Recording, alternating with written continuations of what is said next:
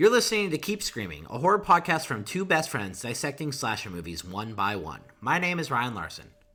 And my name is B. Mackenzie. Every two weeks, we will bring you a brand new episode where we dissect a slasher film from top to bottom.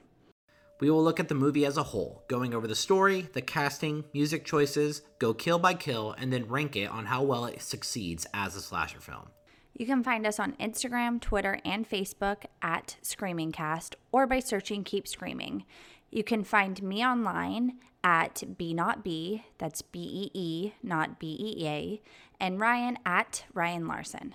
This week, we are dissecting 2021's 13 Fanboy, directed by Deborah Voorhees. But first, our pop culture check in. For new listeners, our pop culture check in is a chance for you to get to know what we've been watching, reading, and consuming outside of our movies this week, as well as life updates.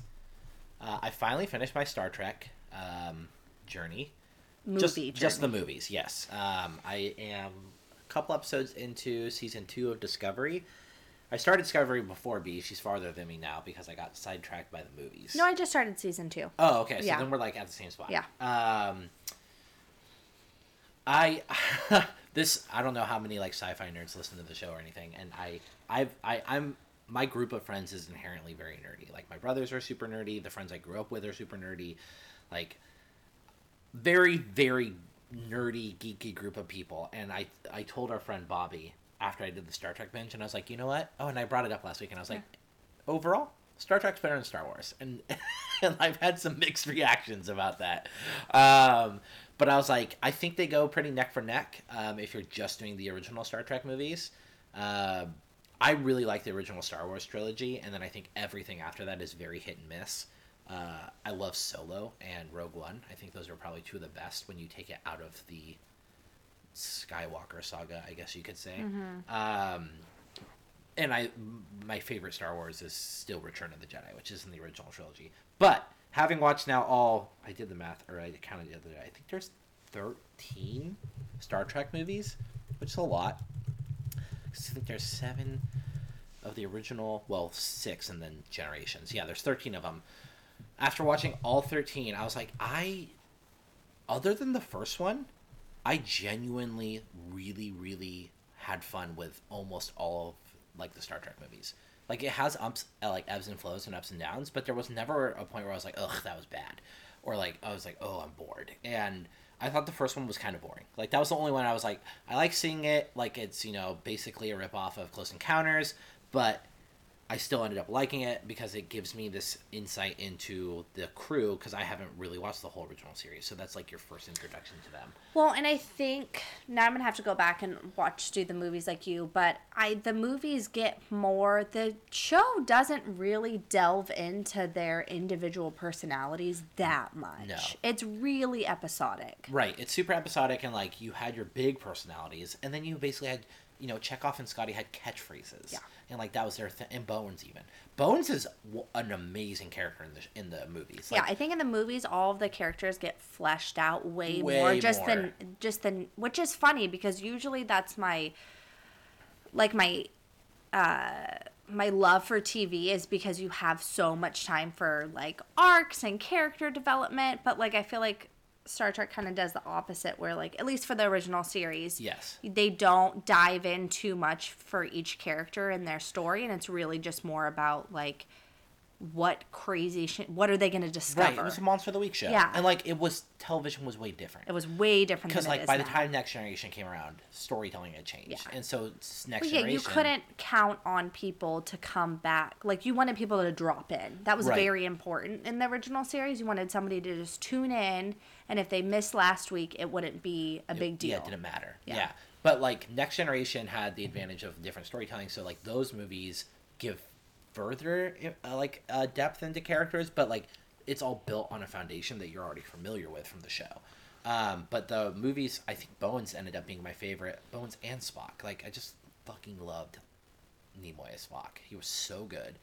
Um, the whole way through, and then just that Chris Pine, the Kelvin timeline trilogy. I, like I don't under I was like logging on Letterboxd and like looking at things. And I'm like, I just don't get the hate. Like I because it, it exists. And I'm Too many like, light flares. That's the only thing Oh, I ever yeah. Yeah, remember many is like people's flares. issues with like Abrams lens I will say that motherfucker loves a lens flare. Even I was watching it and I was like, I mean, shit like that doesn't really bother me. But there were a couple times where I was like, bro, like, okay, I get it, but like, I don't care because everyone's so charming in that movie. Yeah. Literally, everyone is so charming in that movie, especially Chris Pine. And I don't know how they magically found the one person who could be Spock other than Leonard Nimoy, but But they did. Yeah, Quinto Yeah. fucking nails it. Um, yeah, and like I, I still think Into Darkness is the weak point in that series. I like that movie, but after especially watching the original, I just I get they probably felt pressure because Khan is such a popular character. Mm-hmm. Like Khan in that movie is not Khan from the original, and I get it's a different timeline, so like it's an alternate version of Khan. I'm like, why is it Khan? It just didn't need to be him. Yeah. Like it was, it felt like a weird shoehorn thing where it's like Khan, and I'm like, oh, it's an alternate version, and like then it get like Spock's able to give like a tiny bit of insight into into Khan, but like even what Spock tells other Spock, he's like, oh, you can't trust them. I'm like, that was it. Like, Spock could have told them about it anyone. Like, so I was like, I don't know. But overall, like I still really like that movie. Um, but I think one and three for that trilogy are just like stand out. Like I think Beyond is really really good. Got overlooked a lot when it came It out. It did. I remember when we went to the theaters and saw it. We saw opening weekend, and we were Yeah. like one of like we were like The- two of like twenty people. the theater was pretty empty, and yeah, I think we might even well, not opening night, but we saw it like Friday, Mm-hmm. and yeah, we looked around and we're like, what happened? I remember us thinking like, "Oh no!" Took too because long. the opening week. Oh yeah, it took too long. That's what makes me worried about the fourth one a little bit. I think now it's long enough. Right. I like, think there's been enough buzz about it coming out and people waiting, and well, now people you have, have, gone back and appreciated Yeah. those ones. and you have a whole new generation of people to watch it. That right, and I mean, now it's been also what ten plus years since the first one came out. Right, and Discovery and Strange New Worlds and Picard are all doing well. So there's a Mm-hmm. Lot. mean, they of have to be Star for them to be pushing out this many Star I Trek think shows. I think Paramount Plus is carrying five Star Trek shows right now, cou- counting their animated and their Yeah. short flicks ones that they're doing. Um, yeah, so I finished that. So now I'm just diving into the whole like I want to do um, Discovery and then Strange New Worlds and Picard. Um, I also went and saw Doctor Strange 2. Anyone who's been listening a long time knows I'm a huge comic book nerd, so I try to make every opening night for like pretty much any comic book movie. Um, it's directed by Sam Raimi, which like a lot of people missed. Like even my buddy Tommy, who's like very tapped into pop culture and stuff, was like Sam Raimi's right. like two weeks before it came out. Yeah. and I was like, yeah, well, because Scott Derrickson was attached forever. Yeah. and then he they, he left and like he did the first one, right? Yeah. yeah. And everyone liked him, and he's a horror guy. He did Right. Sinister and stuff, you mm-hmm. know. So people like him, and the, but Raimi came in, and like, this is a full tilt, like balls to the wall Raimi movie. Like more than Spider Man Two. Like it feels so much like Evil Dead and Drag Me to Hell, which are just like such. I love the irreverence in those movies. This is like, I know Blade's like. Blade is a superhero horror movie, but it feels like a horror movie mm-hmm. with superheroes in it this truly felt like a superhero horror movie like a very very good blend of somehow mashing that big epic like superhero marvel style with like genuine terror. There was a point in the movie where i'm not going to spoil anything for anyone but there was a point where something happened and someone actually screamed in the movie theater and it wasn't like to be funny. Like they were scared and i was like in a marvel movie? And i was like that's pretty impressive. So i i had to like I was excited about it going in, especially with all the multiverse stuff, and we got spoiled with that stuff with Spider Man. Like, and I don't mean spoiled like spoilers. I mean we were like all so happy, crying tears of joy from seeing all of our Spideys. But like we you know, there were some teases about what was going to happen to Doctor Strange, and um, even without that stuff, like that stuff was cool. What ended up di- happening, but even without it, it's just like a really good movie. Um, it stands out on its own a lot.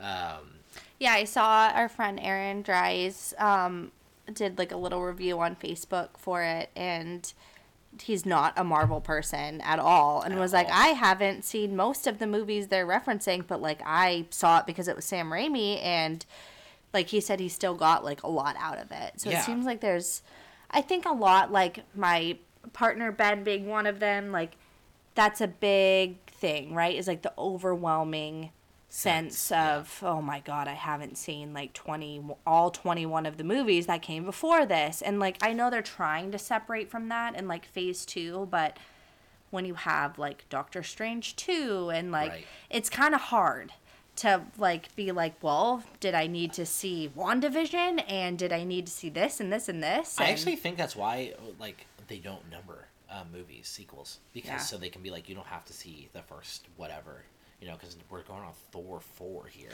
Yeah, well, and that's even how I felt about like Ragnarok. Speaking Right. of Thor, I was like, ah, this could have easily been a standalone film. Mm-hmm. Like, I don't particularly enjoy the other two Thor films. Like, I've seen them once or twice, um, but I really like Ragnarok a lot, Right. and I've seen that one multiple times. Well, and I think that's what happens when because I there's not a Marvel movie I really dislike. Um, there's a couple that are at the bottom of the barrel, but I think the standout ones, the ones that you always hear about, and the ones that people like talk about the most, are the ones that have directors who are able to establish a tone and a story that separates itself and isn't so tied in. Like when you get something like Black Panther, or um, you know, with um, with Coogler directing, or when you get a some James Gunn or Taika Waititi, or like these people who are very distinct visionaries, and like they find ways to be like, yeah, this is a part of an over like arcing universe, but these people have stories to tell on their own,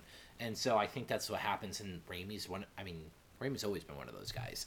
Um, that's why everyone was blown away when he even went to Spider Man because it's like he's like such a weird like artistic visionary dude and then he brought that to spider-man i'm honestly surprised it took him this long to bring him on i think he i mean he ducked out of hollywood for a long time though i think he got overwhelmed by the system because he did you know three spider-mans hated making the third one and uh, also was like reviled by critics right. And well, then- yeah, and there was a ton of interference on that one. yeah, like nothing he Yeah. wanted to do was done in it, and then he got to make Drag Me to Hell, which was like a return to form. But you know, like a lot of I haven't looked into that, but a lot of times it's like studio trade off where it's like, well, you can do that if you do this, and like I'd be interested to know if it was like if you do Spider Man or if you do Oz for that one, um, because He did Oz. Oz the Magnificent or whatever, Oz the Great and what I can't James remember with James Franco. Franco. That's Sam Raimi, and that movie does not feel like Raimi at all. And I think he like lost his vision a little bit. And like it happens though when you have these like directors, because you have these big visionary directors who get big, and some of them still are so um, selective with their work. Like I don't, you're never going to see a David Lynch movie that doesn't feel like a David Lynch movie because he's only going to make what he wants to make. Right. But you get these guys who sometimes get caught up in the system and they're able to carry their flair for a while. But like, look at Tim Burton. Or like, I mean, I'm not sure, but sometimes that's the only way you can get access to like certain IP that you might want to work with, like Oh, yeah. Spider-Man. No, exactly. Like, huh? Yeah. Like you're gonna let me do Spider-Man? Wolf? Okay. Yeah, Like, or like I said, there's like sometimes there's weird deals where it's like I really want to make this movie, but I have to make this first. Like I know Wes Craven had to make, I believe actually Scream Four was the only reason they let him make uh, My Soul to Take because My Soul to Take was a movie he wanted to make, and the studio was like, bless you for that, Wes. the studio was like, we don't believe in this movie, and he's like, well, I'll do Scream Four then, and they're like, okay, um, yeah, we have mixed feelings about that movie, but um, but it happens sometimes, and so like, I think this is really, I really hope to see more of Raimi. Uh, he's always been one of my favorites. Like, I remember when Drag Me to Hell came out, I like, I really liked the original Evil Dead, but I didn't grow up on it, um, so like, it's something I had to come into older. But Drag Me to Hell, I saw the day it came out, and I just remember being like, I fucking love this movie. How like irreverent and weird and like bonkers it is. Um, and then obviously I grew up with the Spider-Man movies, so I'm i I'm a Raimi fan, but not in the traditional sense. Like I didn't come in on Evil Dead. yeah, Um, I didn't either. I didn't watch Evil Dead until later in life. Um, and then yeah, I was a massive Spider Tobey Maguire Spider-Man fan. Like loved Sam Raimi Spider-Man movies, including the third one. Um, I absolutely loved them. I mean, I was pretty young when those came out. Um, I also saw Drag Me to Hell. I don't. I didn't see it in theaters, but it was definitely one that like as soon as it hit the new release rack at the video store, I paid like the full five dollars to rent it as soon as it came out. I need to revisit it. I didn't like it when I watched it. What what is that? 20, 2009? yes. Yeah. That sounds right. So it's about that time. That's right when I was really starting to get into horror, and I was like consuming like everything I could new release wise, and I hadn't quite. I was starting to find. Well, I was starting to figure out that I loved slashers and teen screams and like that style of of horror specifically. Um, and Drag Me to Hell didn't resonate with me with that at the time, but I had also never seen Evil Dead at that point. Um, and I think I just didn't get it. Um, it's definitely something I need to revisit because I think I'd probably appreciate it a lot more um, now, understanding not only him as a director, but sort of the genre as a whole. Um, I think I can appreciate some of that more. Um, you know, because it's it's kind of like dry and like almost and like comedic, but in a very uh, like horror way uh, and it's different in a very Evil Dead way, especially Yes. like Evil, like not even just the first one, but specifically like two and Army of Darkness, where it Mm-hmm. has this really sort of like off the wall, like this is over the top and funny, but it's serious, and Right. this is this is somebody's dying, and they are going down into a portal of hell, and Yeah, like, no, he does like yeah. weird stuff. Like, that. but it's weird and like you don't yeah you don't really know how to react if you don't um if you don't understand it and i definitely like my palate wasn't there at at 17 for Well, sure Well, especially you were coming like you're.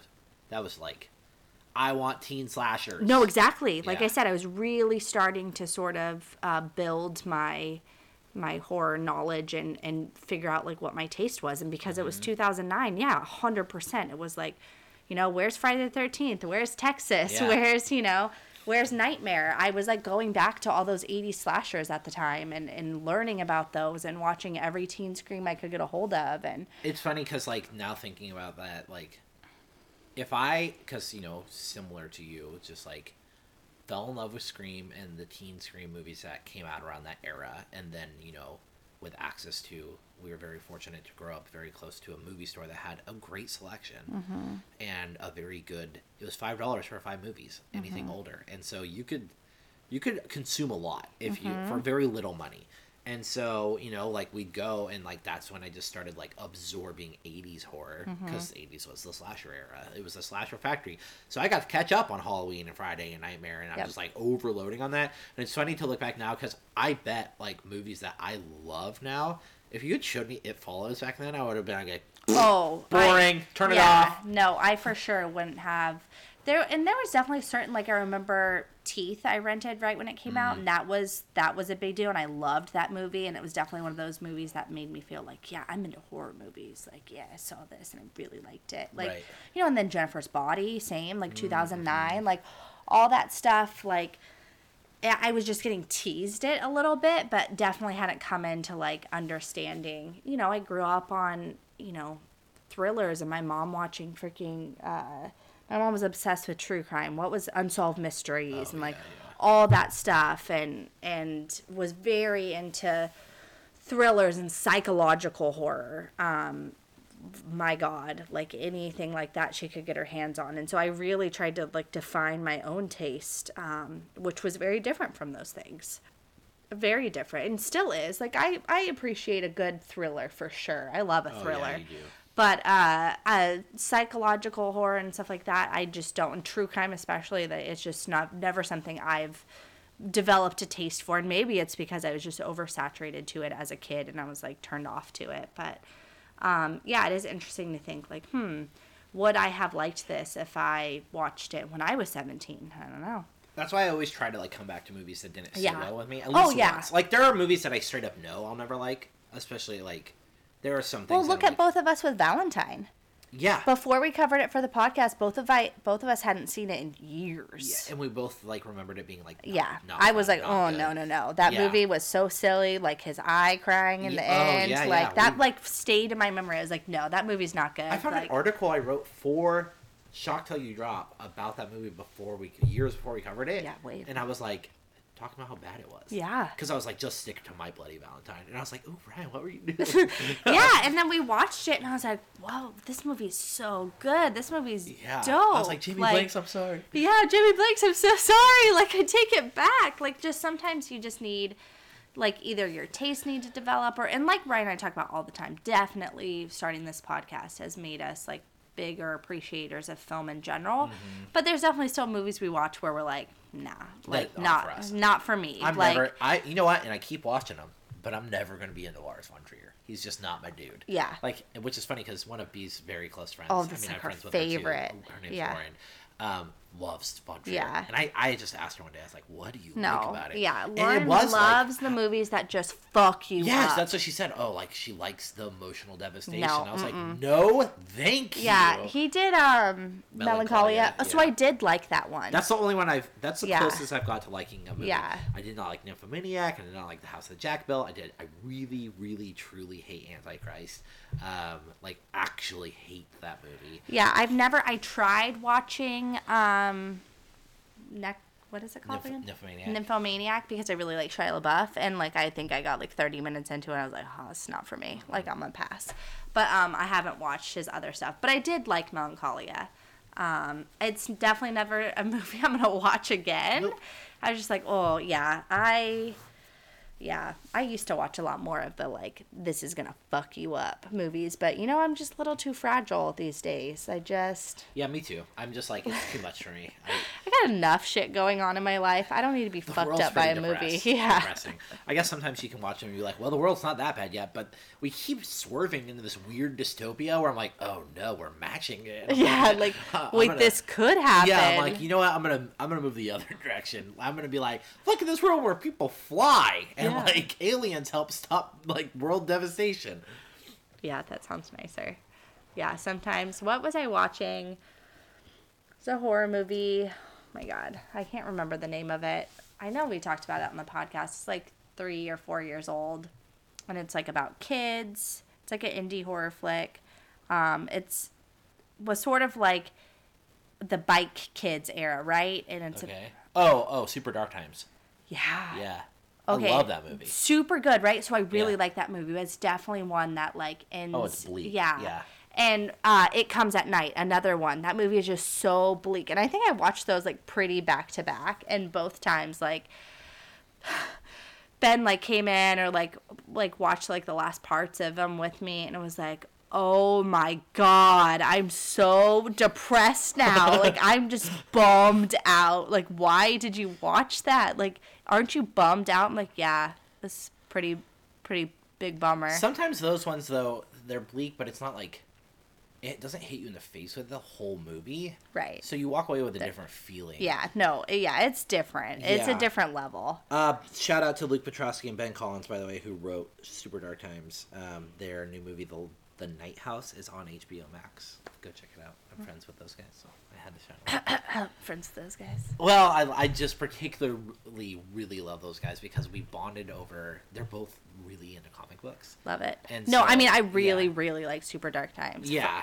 and so when I Trust me, me not again- remembering the name is not an indicator Right. of shit. When I, so when I saw them, you know, get a theatrical release with Oh, that's awesome. David Bruckner, I'll have to check it out. yeah, it's bleak. Well, I mean, yeah.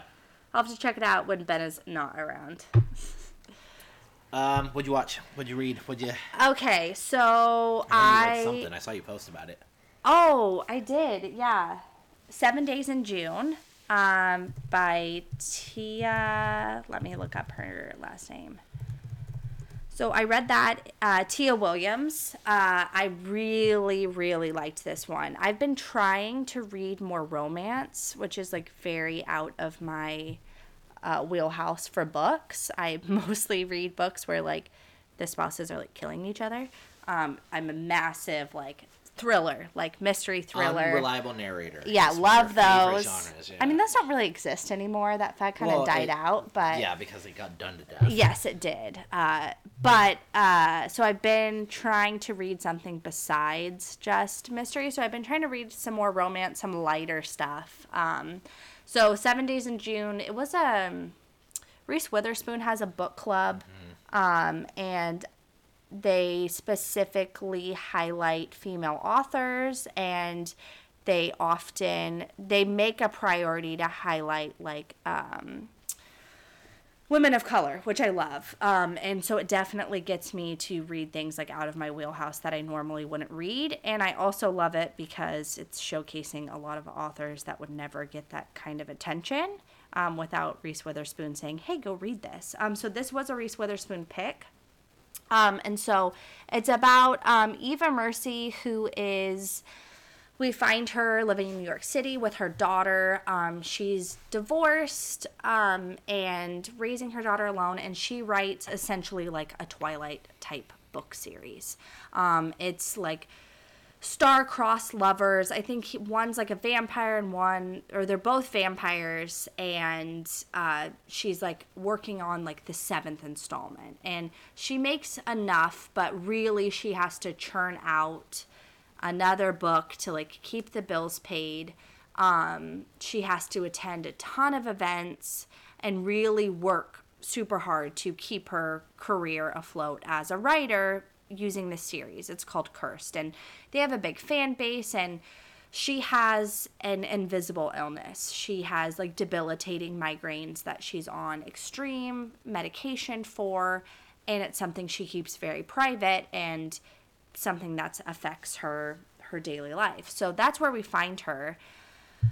It flashes back to her childhood, um, and we find out the story of like her mother, who you know was a like a pageant, a pageant queen, Miss Miss something. I forget what state it was, and basically just used her beauty to get them by in life. Um, often meant staying in abusive relationships because they supported her and her her and Eva. Um, and while in high school, um, she meets Shane Hall, um, this sort of troubled boy, and we find them.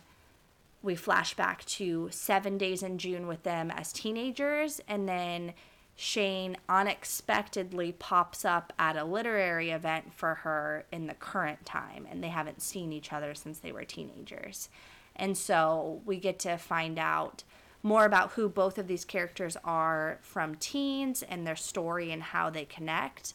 And then this like storyline of them together in the now. Um, he's also a writer, but in the opposite, he's like kind of like the bougie, like I can't like kind of like Bret Easton Ellis like writes these like really critically well received and doesn't have to do any press and just writes something that gets a ton of attention and then he can just disappear for 5 years and then put out another novel. So yeah, has a much different career as a writer. Um, What a fun life that would be. right?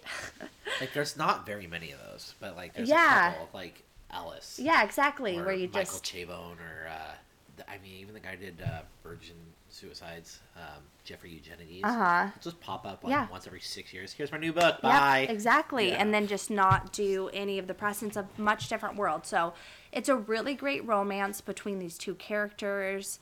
Um, I really liked the perspective of hearing like two authors. I loved that, um, you know, she's like a single, like black woman who's like wealthy but has to work really hard for it and we have this whole thing with her daughter and because she grew up sort of in this really troubled situation she makes a lot of effort to make sure her daughter doesn't grow up that way almost to her detriment. Um, it touches on so many things and i just really i haven't loved a, a book like this in a really long time just one where you just yeah, I mean, you just fall in love with every single character. It's such an interesting storyline. It feels so realistic without sort of being heavy handed in like the messages or saying, like, oh, look at these struggles or look at this scenario. Like, they bring up really topical things that are going to affect people in that demographic, people in that type of like career. Um, so yeah, just every part of it I really, really love. So I super recommend it. Seven Days in June um, by Tia Williams. That sounds good. Um, yeah, it was really good. Um, it was, I think I read it in like a day. Um, it was super good. And I'm like 45 minutes out from finishing a like very interesting mystery that I just got like big, the big reveal of who, who done it. Um, before I headed over here to record, and it's definitely like probably gonna stay up late to figure out like how it all gets wrapped up. and she Um, might do Anne Rice. yeah, I asked She Ryan today. morning. She was like, "Have you ever read Anne Rice?" And I'm like, yeah, like I did have an Anne Rice phase actually.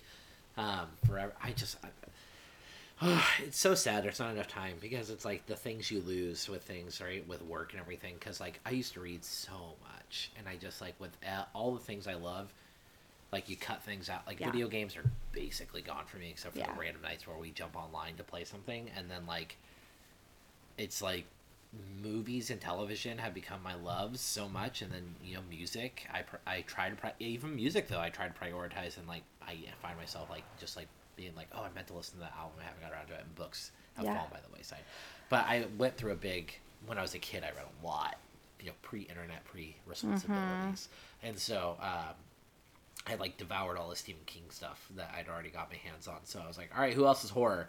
And I jumped into Anne Rice. And that was a big difference in writing styles to go from Stephen King to Anne Rice because they're both good in their own ways, right? But Stephen King to me is such a world builder in a very different way, in a very human way, in a very like person individual way. And Anne Rice is like she does develop characters, but it's like it feel it's a world. It's a very big like she reminds me of Tolkien, Jake- but yeah, I was gonna boring. say, yeah, yeah. like because That's Tolkien always your- bores me. Yeah, Uh, yeah, I never read Lord of the Rings when I really liked the movies when I was younger, and I just remember when one of Brian and I's first conversations, he was talking about reading Tolkien. He's like, "It's 15 pages describing what the bridge looked like." Yeah, it's and then so that's it. The bridge didn't matter. It was like that's the bridge. Yeah, and I think Anne Rice does I that. think about that all the time. But Anne Rice does it with a little more consequence. Like she spends a lot of time describing things, but like I feel like it matters more. Um, I read probably four or five of her books. Yeah. Uh, like it was like uh, Interview with the Vampire Lestat, and then I like the whatever ones, Queen of the Damned. Right, the Bo- the big ones. Yeah, Bodies. Then then there's like a couple. There's like fucking ten of those, but Yeah. yeah. Um, but I, I if you're going to jump in, I say go with Interview. It's the first one, anyways. I think so. Yeah, I'll probably give it a try. I have a hard time with reading horror. Um, I definitely prefer to watch it. My imagination is really scary. and so That's fair. um, I find myself getting a lot more traumatized when I read horror. Like it I'm not like desensitized in the same way. Yeah, Pet Sematary booked you up. Oh man, yeah, it really did. I still think about that that book sometimes. And then, you know what? That's funny because that's one of the books that really fucked my mom up too. Um, because my mom was a big like Stephen King fan and like a big reader, and yeah, she said like she couldn't sleep. Like, oh, it's hard. That one. That one carries a days, lot of yeah. uh, trauma. yeah, I also read it at a really inopportune time. Um, don't read that book when you're pregnant with a your son. Um, just you know, if anybody is in that position, FYI. just FYI, do not recommend.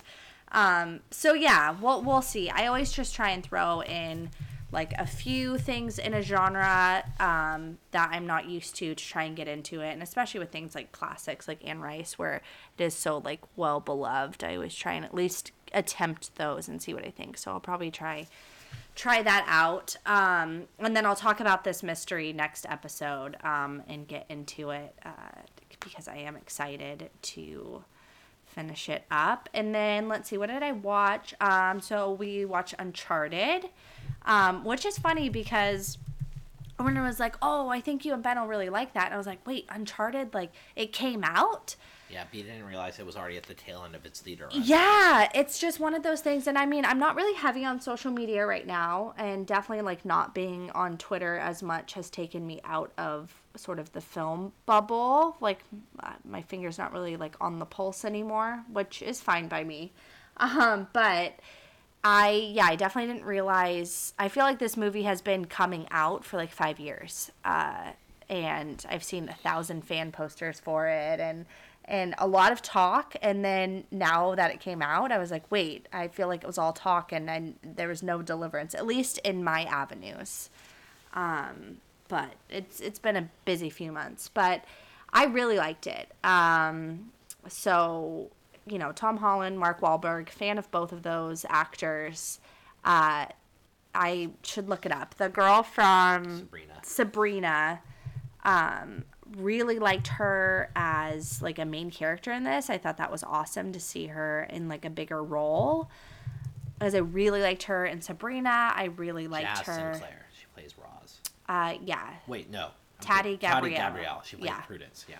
Um so yeah. that was it was good. It was fun. It was just a fun adventure movie. Like you just sit down and like pure popcorn flick, um, and just had a good time with it. Uh, funny, good action. Like it looked good. Um, so yeah, it was good, and I I enjoy any type of like pirate esque adventure yeah, movies. I thought it was like just a fun adventure, like Yeah. pure adventure movie. Yes. Yeah. yeah, they it wasn't too concerned about literally anything else. No. Um, We don't get enough adventure movies. Adventure gets wrapped into action too much, and I'm like, but they're they're very different. Yeah. Like Fast and Furious movies are action movies. correct. Um, Sometimes there's adventure in them, often, but yeah, it's but not. like it's not purely adventure. Yeah. But like adventure is like Indiana Jones is an adventure yeah, movie. it's not driving the plot. Right. Exactly. Yeah, and so yeah, no, it was super fun. I liked it a lot. Um, did I wa- I mean, I had to have watched something else, but I can't. I can't even think at this point. Nothing coming to mind. Nothing coming to mind. So Bryan Cranston was in Uncharted. Yeah, apparently. And also, yeah, the guy who plays Sam, um, Nathan Drake's brother in this movie, is from Oh, from, Outer um, Banks. From Outer Banks, yeah. Yeah, and so it was cool to see him in there. And Nolan North got a cameo. He's the voice actor for um, Nathan Drake in the in the Okay. I knew it had to be a reference to something because in the movie, he's like laying on a lawn chair. Yeah. And what's he say? Like, it was basically like first time. Yeah. Like, or like, I've been through that too. I knew, I forgot to like look it up. I And was like, okay, that means up- something. He's in Pretty Little Liars. He's one of their He's the dads. dad. He's uh, Uh, Troyan's dad. yeah. Yeah. Yeah. Yeah, But, he Um. Nolan North pops up, which I loved. That is funny. Good to know. I know. I was like, I said something. I'm like, oh, like who? Oh, and like, we are PlayStation people. I've played on a PlayStation most of my life. Yeah. Like, Ben is a huge Sony yeah, guy. my yeah, my husband's a massive Sony guy, and I'm like, wait, who even made this movie? and her and Ben were like, Sony, and I was like, yeah. hmm Th- I like- forget she they make like, movies. It's because all they do is Spider Man. Yeah, That's it. And so it's once valid. every like three years. It's valid. I forgot Yeah. that Sony makes movies. They don't do a lot. Yeah, their movie division's very small. Yeah, they're like, oh, huh, what popular video game do we have? Exactly. Need like a Little Big Planet movie. Ah, they should do an animated one. I would. Need, I still want to watch Ratchet and Clank. They did that as animated too. Oh, I've not seen that. Save it for the kiddos. Yeah, yeah, I can't watch animated movies anymore unless my children are involved because if knows they she'll have to watch it a million times. If they do end up getting into it, then I've watched it like yeah, one million times. Although I'm very excited, I'm like think I'm finally starting to get the Scooby bug into Liam a little bit. I've been trying to force it on him for the last three years, and every morning I'll just put it on, Yes. and then Or Spider Man. Yeah, or Spider-Man. Hey, he's watching Spider Man. Like that's right. oh yeah, so we watched um, Spider Man. Oh, um, Into the Spider Verse for the first time. Uh, yeah, fully for the first time. Uh, yeah, very good. Really, movie's really incredible. liked it. Yeah. Super, super good. Um, and Liam thought so too because we watched it two times in a row.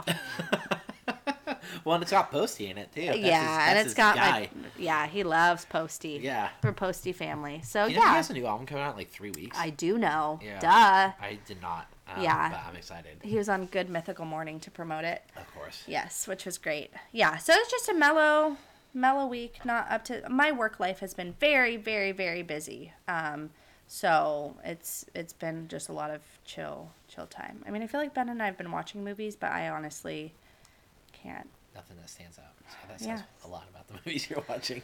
I don't know. There's probably something good. I'd be like, oh my god, yeah, I watched that, but I don't know. That's what I get for not writing it down. Mom brain. Yeah, mom brain. But uh, I did watch this. I tried to get Ben to watch this, and he he passed. So On this one? on this one, On our movie for the week? on our movie for the week. So we moved stuff around. I know we told you guys it was going to be something. We told you Motel be- Hell, I think.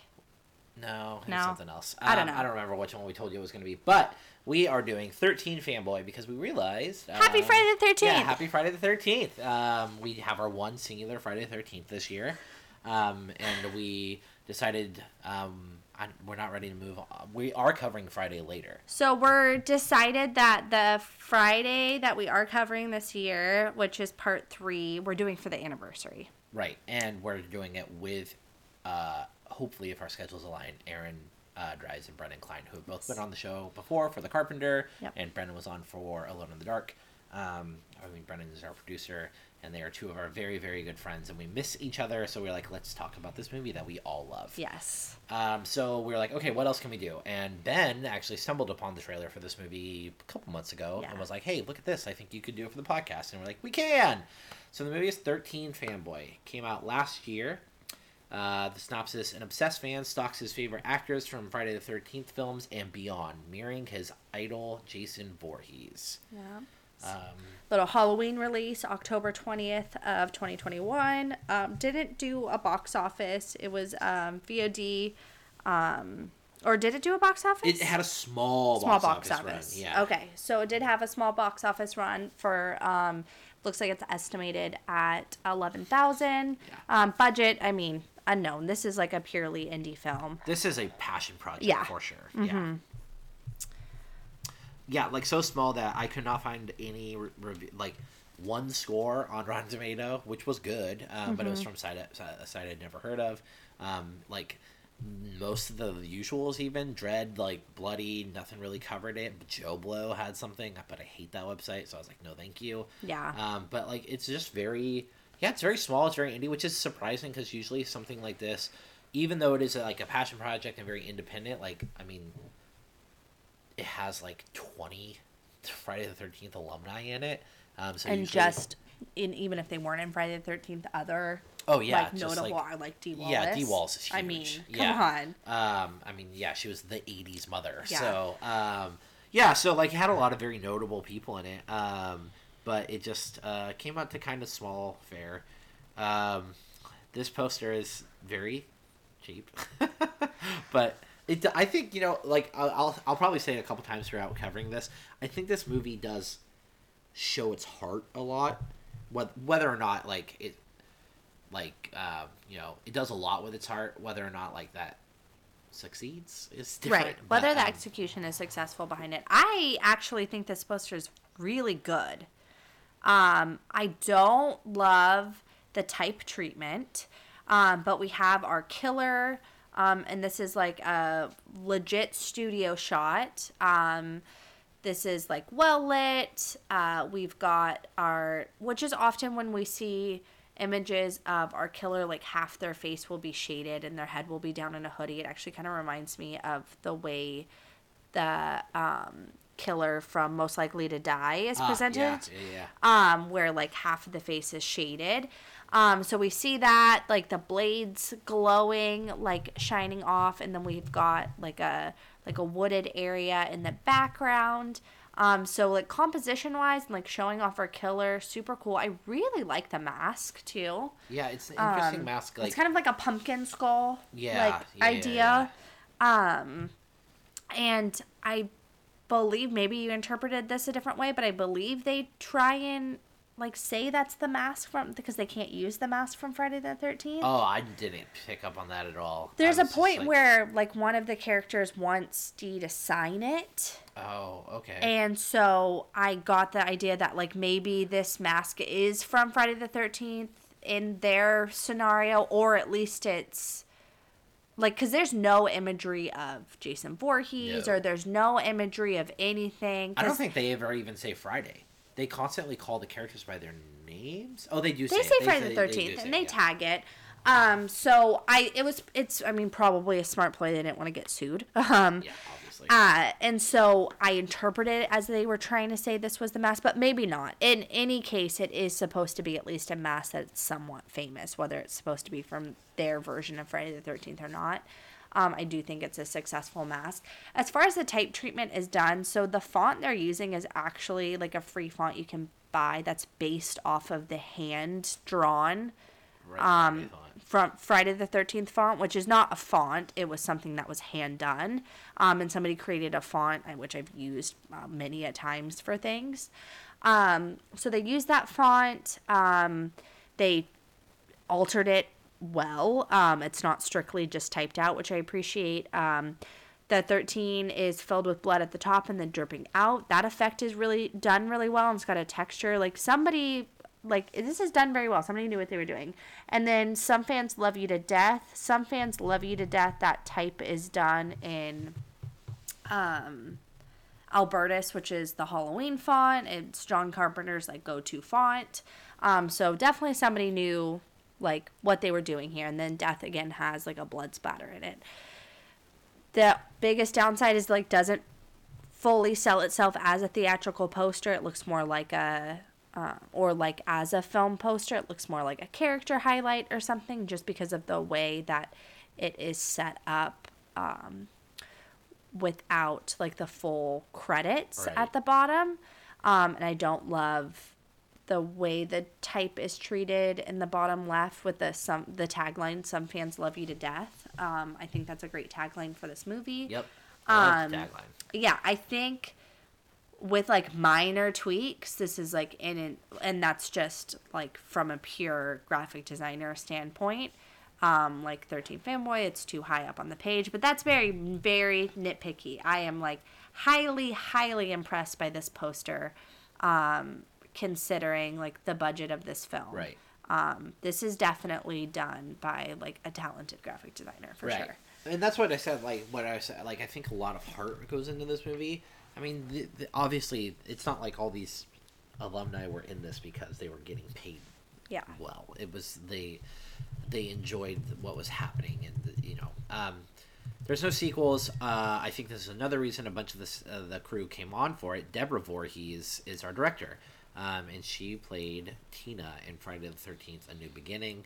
Um, so she is part of the Friday crew. Um, she also stars in the movie for a little while. She has like a role in it. Um, so yes, she is our director. Um, so a Friday alumni. She also wrote the movie with uh, Joel Paul Reisig, who hasn't really done an- anything uh, other than this. A lot of like DVD straight to DVD family fare. Uh, there's a couple like random thrillers in there. This looked to be his like first real horror movie, um, as it was with a lot of uh, people. Because our score done by Tomer Sarai, um, he is German, and all of his uh, filmography was German except for this. Alrighty. It's like a lot of television um, and a couple movies. Um, I don't particularly remember the score in this, uh, which means it wasn't bad. because, uh, it just didn't like stand out. Um, Yeah, it's it's not super strong. Um, it's not used a ton. yeah, it's very Um, minimal. Yeah, it's super minimal. Um, our cinematographer uh, is Ben Meredith. Uh, well, there's two. There's Ben Meredith, who did Last Broadcast, the TV show. That was a horror show that was like, oh god, early, early aughts, um, like early 2010s, and then also did the Never Hike Alone. Uh, Ghost Cut, which if y'all haven't seen Never Hike Alone, it's a fan film of uh, Friday the Thirteenth. It is very very good, a lot of fun, um, and they did a second one called Never Hike Alone in the Snow, which gives us an idea of what the movie we've all like everyone's always been asking for like give us one of our favorite slashers in the snow because that would just be really fun um, more people need to see cold prey or even iced because slashers in the snow do exist Yeah. Uh, for all our christmas movies obviously but still it was cool to see jason out in the snow and then uh, Daniel Zollinger probably has um, one of the most impressive resumes. He was camera crew for Transcendence, Hell or High Water, Maze Runner. Like has done actually like quite a bit of work. That's cool. Hollywood. Yeah. Uh, and then lastly, rounding out our crew is Riley C. Morris, um, who also has a pretty big credit to Colossal. their name, Colossal. Yeah, love that the movie. Anne Hathaway, Jason Sudeikis movie, which looks like it's like a fun, goofy like Oh, movie yeah. uh, about like two like about like giant monsters, and then you watch it and it is a sucker punch to the heart about uh, alcoholism, Alcoholism? Yeah. and toxic relationships. Yeah, Uh, I loved that movie. That movie's fucking great. Yeah, and also you know me. a movie is good if it can make you dislike Jason Sudeikis. Yeah, he's like insanely charming. Yeah, and he's awful in that movie. Yeah. So um, definitely worth checking out. But yeah, so there are some like pretty big uh, things on there, but there's also a lot of a lot of like first timers, a lot of like coming from smaller projects, a lot of TV and straight to DVD Yeah. kind of stuff. Yeah, Love to see it. and a big ass cast. A big ass cast. Yeah. Um, so we have um, Haley uh, Greenbauer as Kelsey Voorhees, um, who's mostly in shorts before this. Uh, she plays our final girl as well as Dee Wallace, who is playing a fictionalized version of herself. Um, in the film, she's portrayed as being from Friday the 13th, although she wasn't in Friday the 13th. Holy moly, was she in like everything else in the 80s? Everything. like else everything 80s. else. Um, like specifically, yeah, Cujo, E.T., The Howling Critters, like a lot of genre stuff. So it does make sense, and like genre adjacent stuff. Yes. And then, I mean, her discography is so heavy, and I mean, it definitely stands out. Like she's she's really great in this. Like I really Oh loved her yeah, in this. she.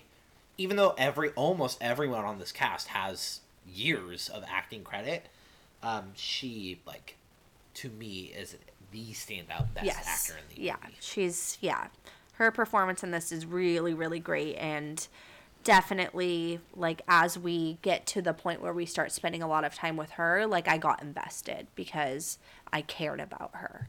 Um loved her. Um we have vincente disanti as himself slash the fan and he is the director of Never Hike Alone, which was also brought up in the movie, which I thought is cool. Um, and he plays one of our killers. And then so does uh, Judie Aronson, who, again, version of herself, um, also plays the second killer. And she was Samantha in Friday the 13th, the final chapter. Here was the weirdest. This is really, really weird. So Corey Feldman, who, Who is Tommy? yes, who's Doyle Tom, yeah, in um, in Friday Four? not Tommy Doyle, or no, Tommy, Tommy Jarvis. Tommy Jarvis. Yeah. in Friday Four. Yes. Uh, does not play a himself. He plays Mike Merriman, a Weird, sleazy producer. Yeah, like, like- super weird. like, oh, I'm gonna give you money and then I get to see your nude scenes. Yeah, like makes numerous uncomfortable comments about sex and nudity. Yeah, he's. I mean, he's a red herring. Oh, for sure. Like There's so many there's so many. There's, like, so yeah, there's a lot, and he's definitely in this to make you think like, oh, it's the deranged. Like he's the deranged fan, um, the creepy producer, um, and like it definitely like like Ryan was saying, there is a lot of this stuff that happens in this where you go like, oh, okay, like I totally get what they were going. Like even that scenario, like all the they were definitely commenting on like the fact that yeah, you put money into a film and like you think it gives you permissions, and I'm sure it happens even worse on these smaller Yes, films absolutely. than it does Because like the, even there's even a point where her boyfriend's like, it was a hundred thousand dollars, and she's like, yeah, it's a million dollar budget. Yeah. So like that's Yeah. a tenth of our budget, That's all from one person. Exactly. That's so we kind of have to let him just do whatever he wants because he's giving us like a tenth of the budget of this movie. Right. Um. So like I loved that they did all of that. I just thought it was very weird that they got Corey Feldman in the movie, I- but you. I didn't was- play himself. I th- thank you. I thought it was so weird too because I was like, so this movie acknowledges the existence of Friday the Thirteenth. Yeah. And all of these actors play versions of themselves. yeah. Literally, even going to horror cons to sign autographs as you know, representing the characters. Yeah. Except Corey Feldman, who famously portrayed Yeah. Tommy Jarvis. I was like, weird. Yeah, it was a strange decision, especially because then you have Dee Wallace, who wasn't in Friday, but then is your final girl. Yes. Um, which is fine. Like I said, I loved her, and she's by my favorite part of the movie. But yeah, it was just a strange decision. I'd be interested to hear. Like, I'm sure it was intentional. Oh, like yeah. obviously. I like, Um, part of me wonders if Feldman was like, I'll be in it, but I don't want to be me. Right. Because I'm sure he's tired of that too. Well, yeah. I mean, he's one of those like kid stars that has had to play himself. Right. over and over Yes. again. Yeah. So I get it. Um, we see Kane Hodder unmasked, which just that man. just want to give him a big ol' hug. Seriously love him so much. Um, who's playing himself? I mean, he plays Jason in Friday seven through ten. Um, and then he also plays in Hatchet. Yeah. Um, I mean, he plays in. I- If in I were so to list his things, horror yeah. filmography, we'd be here for another hour. Yes. Uh, Um, only man to have ever played Freddy, because he's the glove for Freddy, and Jason Goes to Hell, and then obviously Jason, and now Leatherface, because he is the mocap for Leatherface in the Texas Chainsaw uh, video game coming out later this year. So, So just cool. a fucking legend, man. yeah. No, he is. Uh, yeah, and he just seems like the sweetest guy. Um, CJ Graham plays himself. Was Jason in Jason Lives in um, part six. He's a big boy. Yeah. Uh, and like that's actually I think Jason Lives is slowly creeping up to be like one of my favorite Friday movies. It's one of the ones I come around. to. I really like Six a lot. Uh, I do too, and I think I it's really enjoy I, Tommy Jarvis. the Tommy Jarvis Yeah. saga is great. It is. but the adult Tommy Jarvis we get in six is awesome. Mhm. I know it's a bummer that we don't get we get three Tommy Jarvises. Yeah. Um, but I really that's my favorite Tommy Jarvis. Oh, yeah, me the too. one in part six. No, and that movie's so goofy, but like in a way where it's like really tongue in cheek and it knows what it's doing. Like there's the whole car scene where she like shoves him down, like you know, in her crotch, and he's like, "Whoa!" It's like there's like goofy '80s comedy stuff in there, but it's still like a horror movie, and like yeah, and I, I, it's one of my favorite Jasons too. Yeah. I, I always thought like that Jason looked very big, like intimidating. well, yeah. especially coming off of five. Yeah, where we don't get a real Jason. Yeah. Um, so I, I it was cool to see, and also like you always hear these stories of like, oh, the Jasons don't get along and all this stuff. So it was cool to see Kane and C.J. Graham on like in the same movie. Oh yeah, and I loved his whole scene at the end was awesome. yeah, it was great. um definitely one of the highlights as well yeah his his whole part in the movie was definitely one of my favorites too um lar park lincoln plays herself tina in friday the 13th new blood um tracie savage um who was debbie in part three um the Ron Sloan as himself. oh He's I actually really like his character in this movie. Yeah. his character in the in the movie he's in is like one of the goofiest characters. yeah so ron sloan as junior in a new beginning and then uh, Drew Lady as Chris. That's the boyfriend. uh, who was in Never Hike Alone, Yeah, so who I was mean, our other like big red herring. Right. Yeah. Yeah. Um, they throw like three at you. It's like the boyfriend, Chris, uh, uh, Corey Feldman, and then there's like a janitor character that shows up for a scene. Um, that it, like they're trying to like get you to think uh, could be one.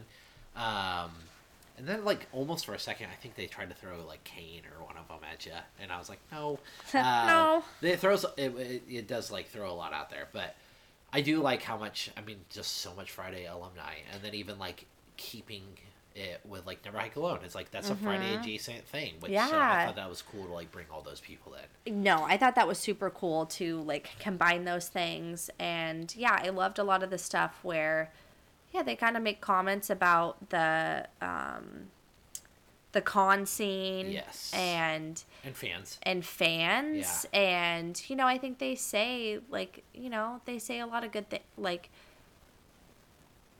they're not saying good things they're they're um what am i trying to say um They're bringing up poignant things. yeah, Yeah. they're you know they're bringing up a lot of things about the fandom. Like the horror is like an interesting fandom, and especially when you even get more specific when you're talking about like these franchises, and you know it's people are obsessive. Oh yeah, I mean horror to this day is the only thing that maintains, other than like Comic Con, you know, which has turned into movies but started as comic books. Like horror is the only thing that's like multiple conventions in every state every year, Mm-hmm. and it's like I mean, look at uh, L.A. That's the city of L.A. probably has like a horror con a month. Yeah. Like I mean, uh, the fran the genre is like massive, and it does get very obsessive. And like a lot of the, I'm sure a lot of these people are very thankful because they're able to make money. But like Right. the convention scene is a tricky one, and like there are Yeah. people overstep boundaries, and No, and it's yeah, it's like one of those double-edged swords where it's like, yeah, like I get to go to these cons and I get to meet fans, and when they're real fans, it's really great. And then when it's people who feel like I owe them something, or Yeah. that's when it's like, oh God, like, you know, yeah, the people have a lot, a lot of expectations at you for playing Tina in Friday the Thirteenth: New Blood. You Right, know, right. Where you know that's something. The other part I wanted to make sure I touched on is that you know, because we're talking about characters from the 80s and we're now 30 years out from most of those movies, most of our characters are over the age of 45. yeah, um, I would say the medium age in this movie is. we're 40 years out from the original Friday movies at this point.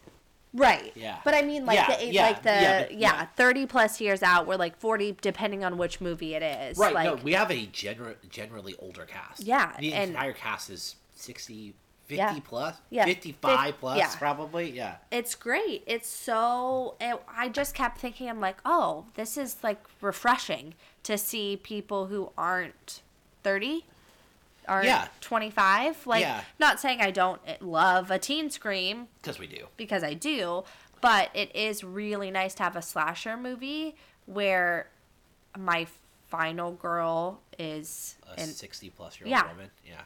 No, it was it was really cool to see, and like we don't get enough, and like I know we talked about it forever ago when it came out, but like one of the things I love the most about Insidious, and especially the Last Key, which a lot of people don't care for that movie, um, but like Lin Shaye stars in it. Shaye stars in Yeah. it, and like to have an an older woman star in your movie as like your protagonist and like the anchor for your franchise, I'm all about that. That's Yeah. fucking cool.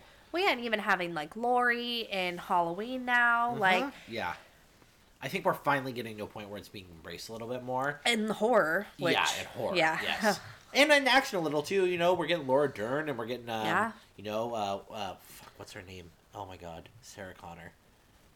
Oh, this is gonna drive me nuts. We're gonna have to look it up. Who plays Sarah Connor? Linda Hamilton. I got it. Linda Hamilton. Was Who in is in Terminator- Resident Alien, by the way? Oh, is she? Yes. Oh, okay. Um, you know what's funny is like my stepdad, random tangent, but my stepdad like never talked about women ever. Like he was just like he he loved fishing and like James Bond movies and baseball.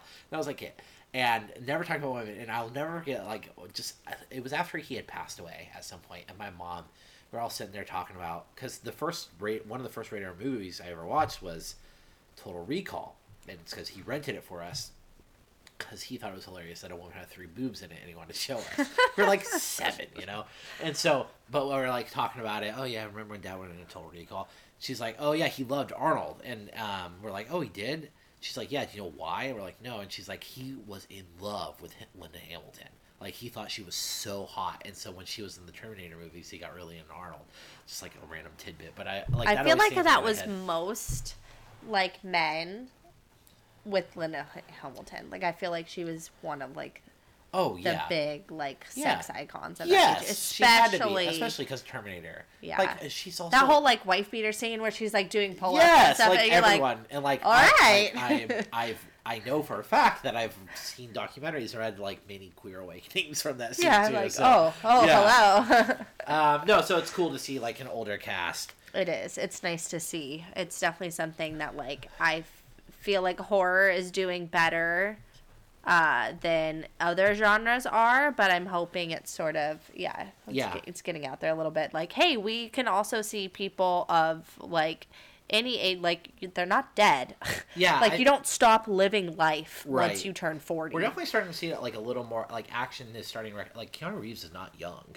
You know, Liam Neeson and Taken is the well, and what? of, like- That's thank you to millennials. Like we want to consume, like right? They're hitting our nostalgia buttons. Mm-hmm. They want to bring us the actors that we grew up on, right. and so you're welcome. Yeah. To all of you '90s, like '80s and '90s That's, stars why do you think Sam Neill, Jeff Goldblum, and Laura Dern are going to be in Jurassic. Park- Yeah, Jurassic World? Yeah. cannot exactly. wait. My ass is seeing that in IMAX. Oh, like that's an IMAX movie. Whew, sure. I'm so ready. Yeah. Um, Top Gun, like I'm so excited for that. Like It looks good. I, looks I really good. like the first Top Gun too. I Um, love Top Gun. and Val Kilmer's in it, so I'm like stoked because I love him. Um, Yeah, this movie, uh, back to this movie. This movie's a meta slasher. Yeah. Um, so you know, it's it's interesting because no meta slasher is like really the same. Like we have movies like Scream that are kind of self-referential that it still exists in their own universe, but in a universe where horror movies still exist.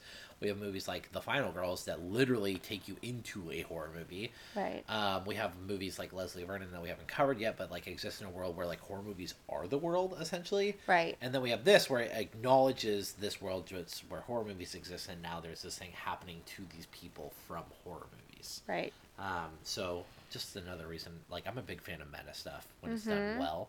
And Mm-hmm. Well, I- yeah, and it can, like you said, it can be done so many different ways. right. And so I love seeing all the different ways that we can do it. Um, Agreed. we get two killers. We get the fan, um, who um, is ends up being you know uh, what was his name um, Vicente DiSanti from Never Hike Alone. They obviously make a, a make up a fictitious backstory for him here, where as a kid, basically his father like beat him and kept him in the basement, and he. Yeah, I really hope that's not his real yeah, story. for real. Oh my god. Um, and he used like his dad would basically leave him down there with VHS tapes, and he would use Halloween and Friday the Thirteenth movies as an escapism. Um, and now that he has gotten older, he carries that trauma with him, and he takes out in violent ways. Um, he becomes he's become an obsessive fan to the point of violence. Um, and then our second killer uh, is uh, Judie Aronson, who plays herself. Uh, she plays Samantha in Friday the Thirteenth uh, final chapter, and like her motive is she was making a movie. She's she is bitter that these other stars from the movies have gotten more money and attention from being in Friday the Thirteenth than she has. Right. So she decides to make her own yes, quote unquote movie. yes, because she's not making enough from being a star from Friday the Thirteenth, where these other um, people who were in the movie were still profiting off of it. Got it. Yeah. Uh, because she makes numerous comments about like oh well like you always have the long lines and you know Right. stuff like this and like she is also shown throughout the whole movie as being like a photographer on the Right. side. And she's also a photographer for one of those. Uh, yes oh my god so think of that too? yes that's exactly what i Yeah. thought when Ryan and i went to midsummer scream it was my first was it your first one it was both of ours. yeah it was both of our first like horror cons of any kind and you know the horror genre is like in and not just movies but like the horror like the bigger picture of horror is a big Oh, it's huge. Yeah. big You and get- it you start getting attracts into like yeah, I mean, attracts a lot of different and- people. Yeah, there was a lot of people. There was like Marilyn Manson shirts, so it was a bunch of booths of people selling things. Yeah, and there's stuff for like you know crypto creatures and Yes. stuff like that. Yeah. So all different kinds of Yeah. horror. Like and at that con were um why can't I think of what they're called? Like scare rooms. oh yeah, yeah, What yeah. Um, now I'm blanking. on what they're Experience. Oh my god, what are they called? Like when you go to like Universal Studios, Yeah, like, uh, Fright Fests. It was like those type of things. Yeah. You walk into a room and they scare you on purpose. You walk Like into a room. haunted houses. Sure, yeah, haunted house experiences. Why are we not remembering the word? What are they called? Anywho, Scares? that- Scared? Frights? haunts. Haunts. Haunts. Haunts. Yes. That's the word. There. Okay, there was haunts there. So, you know, the big umbrella of horror. Um, part of that big umbrella, which I was not aware of at the time, was, uh, yeah, the photographing of people who are alive who are alive to look like they're dead and naked. and naked.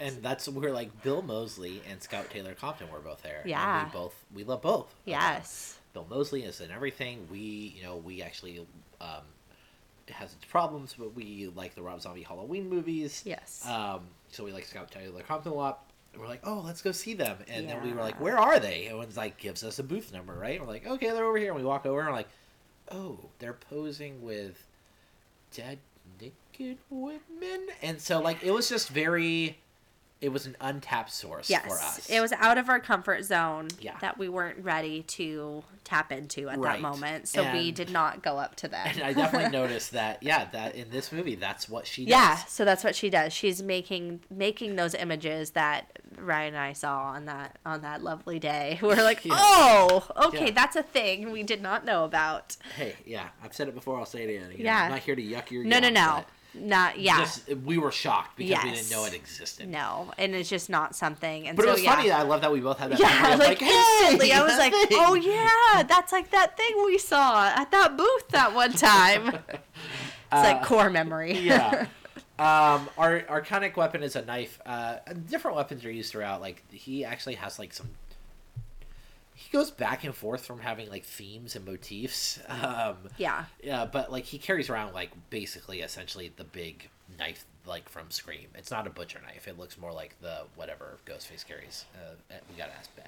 Um, but like yeah, one of those big knives. That's like a gutting knife, I'm pretty sure. Yeah, It's like- meant to like slice cleanly through a fish. Yeah. I'm pretty sure. yeah, no, I'm pretty sure you're right. It's a gutting knife. Um, which makes sense too. It's like a it's a hunting tool. Mm-hmm. Yeah. Um, and then we have just like we have two killers, we have two final girls. Mm-hmm. Um, you know, like we mentioned, we have Dee Wallace, and then we have our fictional Kelsey Voorhees, um, and you know, Dee's their stories kind of intertwined in, in a pretty in a pretty neat like um, like they tie it up pretty well at the end. It's like basically Kelsey Voorhees is the fictional granddaughter of the real uh, Deborah Voorhees. Deborah Voorhees, who like in the movie, Deborah Voorhees is her grandmother. She's there for one weekend and she's murdered. She witnesses the murder, and like Dee Wallace basically is her surrogate grandmother. Um, and when these killings start happening, like you know, they end up at the end, obviously, because they're kind of intertwined in this whole thing that's been going on this entire time because it's 13 years later. Yeah, so that's the only thing I didn't wasn't super clear. Well, was it 13 years? It, it was it like when it flashes to her It- at the. I mean, okay, that makes studio, it says sense, right? Years later, so she was probably like 20, 21. Yeah, Okay. So the actress playing um, Kelsey looks to be in her mid to late 30s. yes, And so I was having a really hard time trying to figure out the timeline. the timeline because I was like, well, she was like 10 in the flashback. And then if our killer is in our mid to late 30s, how is he killing her grandma and then killing her, And then trying then- to kill her. and then trying to kill her 13 years later? So she's supposed to be a lot younger. yes, Okay. yeah, That that's makes more what sense. I got from it. Like, okay, that's what I was going to bring up because I was like, I even how think- old was he? I think somewhere I found uh, she's listed as like seven or eight year old. I think is what I saw, um, which would make her like 21, 22. and then that could put him in his thirties or Okay. forties even because Right. he, he you know in his forties. Um, Okay. yeah, so Dee uh, it ends up kind of like wrapping up because Dee's one of the last ones, um, and then also she has this like surrogate grandmothership to Kelsey, um, and you know so like and in in the movie you know Dee's best friend is Deborah, so they're both kind of impacted by this murder. Um, and it's weird. The movie it really does like flip on you because like the first half is mostly Kelsey, Yeah. and then the last half is mostly D, Dee. yeah. Um, Kelsey shows up eventually, and then they like kind of figure things out together. Um, but like it's a lot of the emotional crux is on Dee for sure. Uh, we get eleven kills in the movie. Um, so it starts out in the past, uh, like we were saying. It's you know, uh, there's like a voiceover about like fans going too far, essentially, and um, we get um, we, we uh, get this flashback, and it's uh, Deborah, and you know she's telling Dee like, "Oh, I had this fan. It just feels different, feels wrong," and she's like, "No, like." You know, like you know, it's not. You know how fans get blah blah blah, and like Deborah has her granddaughter for the weekend, and uh, the killer shows up, and that's when we get like this. The kind of the kickoff of the whole thing is the killer kills her, and like we get an establishment of like kind of how he works. Like he's very big into like cat and mouse stalking, takes pictures of people, and then shows them pictures, um, like to let them know like, hey, I I'm around you. I'm Right. I'm in your personal space. Fuck with I- them. yeah, I'm here somewhere I should not be, and I'm seeing you. And he kills uh, Deborah Voorhees right, in, like not right in front of her, but like around the granddaughter. Um, and then we flash back to or flash forward to um, 13 years forward. Oh, the, yeah, kills the ranch hand. That's he shows up first. There's the ranch hand in the barn, and that that first kill is pretty good. It's the pitchfork. Yeah. Um, right through the stomach, and then even the the Deborah Voorhees kill. I I was as I was watching it, he stabs her like seven times. So I was like, holy shit. Um, and then we flash forward. Um, and that's when we get to this world where, you know, Friday Thirteenth exists. Um, Kelsey stars in her own franchise, which I should have wrote down now. I can't remember what it was called. But she's like the It's she's like Bloodlust 3. yeah, she's in the third one. Um, Yeah. But she she is like you know inherently tied to Friday because of her relationship with Dee. Um, so And her last name. They Right, make a point of that. yeah, just yeah. having the last name of Voorhees. and so she's grown up in this fan circuit world. She knows all the Friday alumni. Like they're very close to her. They like look out for her. Like especially Dee Wallace and C.J. Graham, particularly, are very close with her. Um, and then yeah, so the rest of the movie, like, there's not a lot of plot to dive into here, right? No. Like, it's it's really not that complicated. Like, it is a lot of just It's really just exactly we find out that Kelsey's in her own franchise. She's filming it and she's at a con and we meet all of the characters because she's at the con. right, And then people start dying. And right. so people they the start franchise coming start together. dying. Yeah, people from they're That's at a con. the plot. Yeah, they're all at a con. The death of one of their friends is um is announced, or not the death. She's kidnapped, and like Right. there's a video uploaded. Yeah. and Vicente is making this movie called Snuffed, which is supposed to be a found footage horror film. So no one knows if it's real or if he's like trying to promote the movie. And so like no one can figure it out and it kind of kicks off like this whole like she goes to try to find her. She goes she breaks into her house, finds out like her cat's still there. She's like there's no way she would leave her cat. Right. Um, and while this is happening, like we're kind of getting backstory on our killer because we find out he does with some of these people doesn't kill them immediately. He takes them back and he kind of like tortures them because he's stuck in this like tormented in between of like I want to kill you, but also I'm your biggest fan and I want you to love me because like I'm your biggest fan. So just like show me attention. Like that's a big thing too that keeps Yeah. coming up. Like just show me attention and like yeah. Or show me you care about these movies. right Yeah. um and so like he but he always ends up killing them um yeah so there's you know vicente stabs someone in the head he guts someone off screen um there's this whole uh janitor scene this is when we get um he kill or when he kidnaps um Tracie Savage, um, who's like a teacher in the movie. She's like a teacher of like forensic psychology, essentially, and like he, he like the big thing is like it's weird. He references Halloween, but also a lot of the well, a lot of the things he does are phone based, which made me think of Was- Ghostface a lot. yeah. and then also even some of the ways he talked, Uh huh. especially because there's someone in this movie named Judie Yeah. uh, and Tracie, and because of Scream Five with the name Judy, and like especially in Scream, 4, Five yeah. and Scream Four, but like especially in Scream Five, the killer is like, but like I just like Scream Five in particular, it's like, hello Judy, and like there's a part of that in this, and I was like, that? yeah, and I'm like, oh, that sounds a lot like it, but his voice in this is super goofy. Yeah, it is funny. Like when, like with Ghostface, right? It makes sense because it's somebody you know, and you, they're using a voice box, and that's very clearly like a whole thing about Ghostface. Right. Where like the our killer here just has like an amplified voice. Like Yeah. somehow his voice is like echoing. Yeah, yeah, it's very, Yeah. and it's also like he turns it into this, Yeah. but it like echoes, like Bea was Yeah. saying, and so it's like interesting and like there are some things again, like this is a movie, um, like where I think there's a lot of heart and like I think that you know it was a lot of friends making a movie together, and Deborah had this idea of like, oh, what if like one of our fans was actually psychotic, Right. which is very realistic for them, Right. and so I think there's a lot of cool stuff in it and like good ideas, but like there's also a lot of stuff like I man, if your movie can't afford the budget, take tech out of it. Yeah. All the text message stuff drove me fucking nuts. Cause like it's supposed to look Yeah, like an iPhone, I- but it's like red and like square, and it looks like super funky and weird. There was a few things in like the title credits and stuff. There was a lot of the stuff that had to do with like a role of a graphic designer, which is funny looking at the poster and how well designed that was. Um, where I was like, ooh, like that's wonky. Like, yeah, it definitely the anything that they did on screen for Also, sure did like it drive didn't look you great. fucking crazy that Dee Wallace's ringtone was the alarm notification Uh on an iPhone? Okay, so I'm watching it, Ben was asleep next to me. He woke up during the scene where she's in the house and her phone keeps going off. He woke up and looked at his phone on the charger, and I was like, "Babe, it's in the movie." And then because he's like half asleep, then he's like, and he's like, "Your phone," and I'm like, "No, babe, it's in the movie."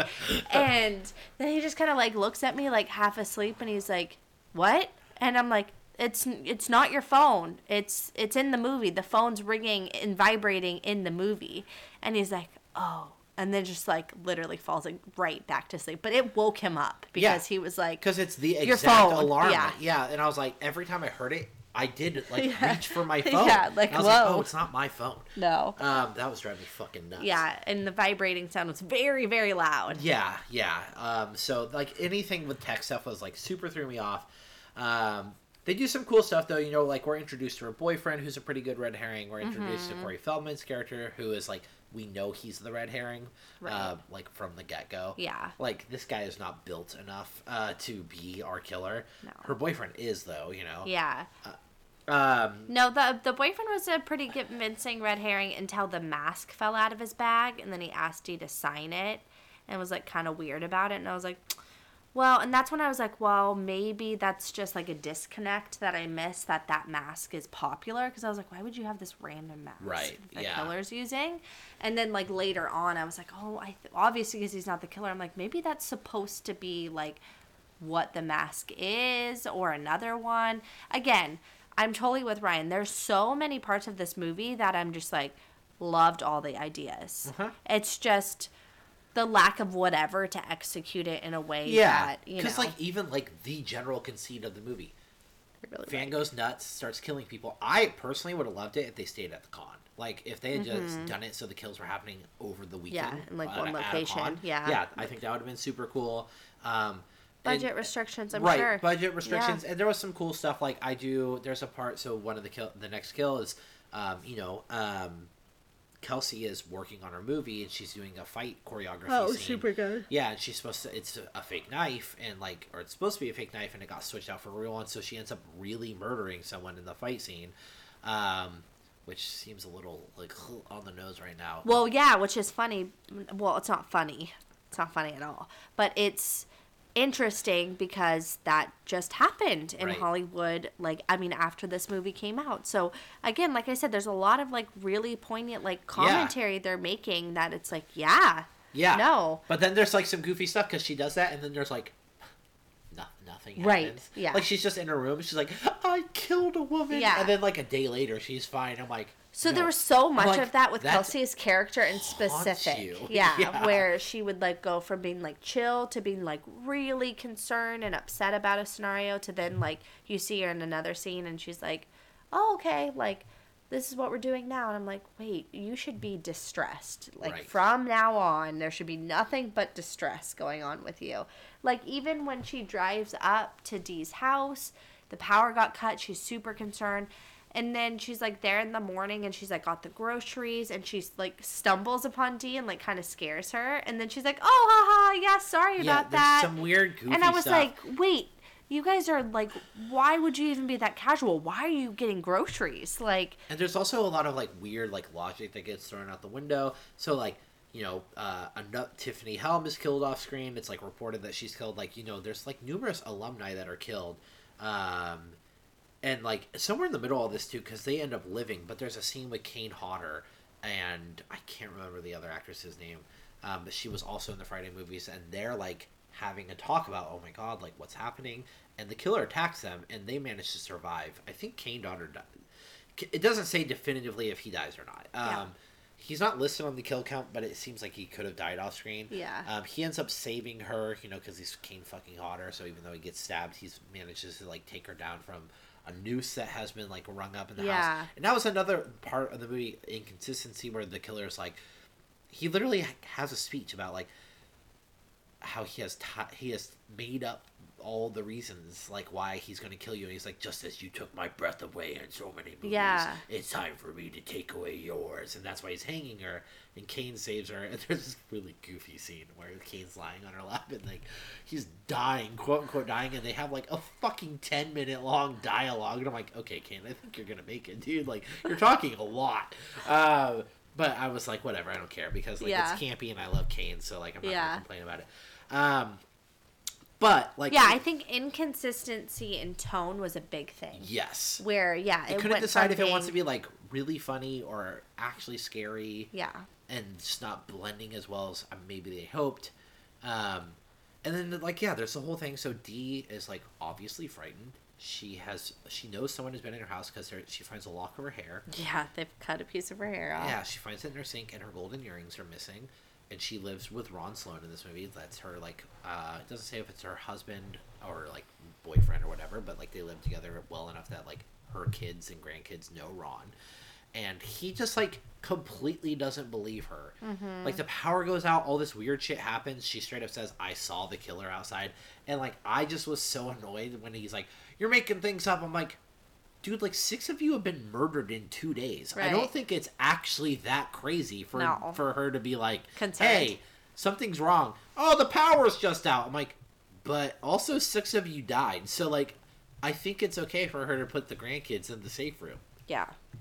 That whole scene was like weird too because the grandkids were like cute, um, Yeah. but like they show up and nothing happens. They just Right. get taken away. Yeah. Like the the kids show up and they're like, "Mom, I- you're crazy." Yeah, I think that was the whole point of that is they're just trying to show that like history is going to repeat itself. Right. Like nobody believed Deborah. Right. And now nobody's believing Dee. right. Yeah. So even It was that- just a really long way to go about Yes. that. Yeah. So even though that night though nothing happens, like Kelsey goes out there to stay with Dee because she's also convinced like okay it's gonna be like she's next. Mm-hmm. Um, and that kind of starts off like the long like.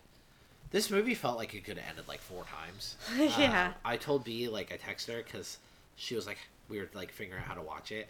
I was, and she's like, "Okay, I'm about to start." And I was like, "It's long, ninety minutes because like it's only it's ninety nine minutes long." But I was like, "Fuck!" It felt like two hours. Mm-hmm. Um, because there's just a lot of stop and go. There's a lot of parts where you're like, "Oh, this is like." It felt like the climax. So many that night, that one where Yeah. the, the grandkids are in the house. So you know, big stakes on the line, and like Dee's there, and it's nearing the anniversary of the death, and all this stuff, and I'm like, and then they're like, and here's the next day, nothing happened. I'm like, what the fuck? Like, okay, that was really weird. Yeah. And then there's like all this goofy shit. Basically, Ron dies. He gets killed in his sleep while Kelsey's there.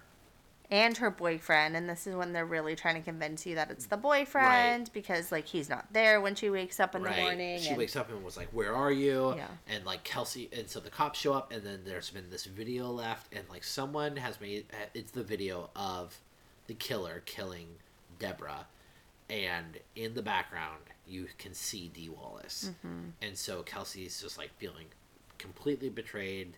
They take Dee in, they book her, they take her into the police station, and then um, there's this scene where Kelsey's just driving down the road and she realizes, or no, she does this. No, she, That's a different that's epiphany. a different epiphany. She has this epiphany. She goes in and watches the video. She goes to the police station and is like, "Look!" and like shows her that the woman, Dee Wallace, has been superimposed into that from a photo, and it's trying to cover up the true second killer. So we know there's a second killer.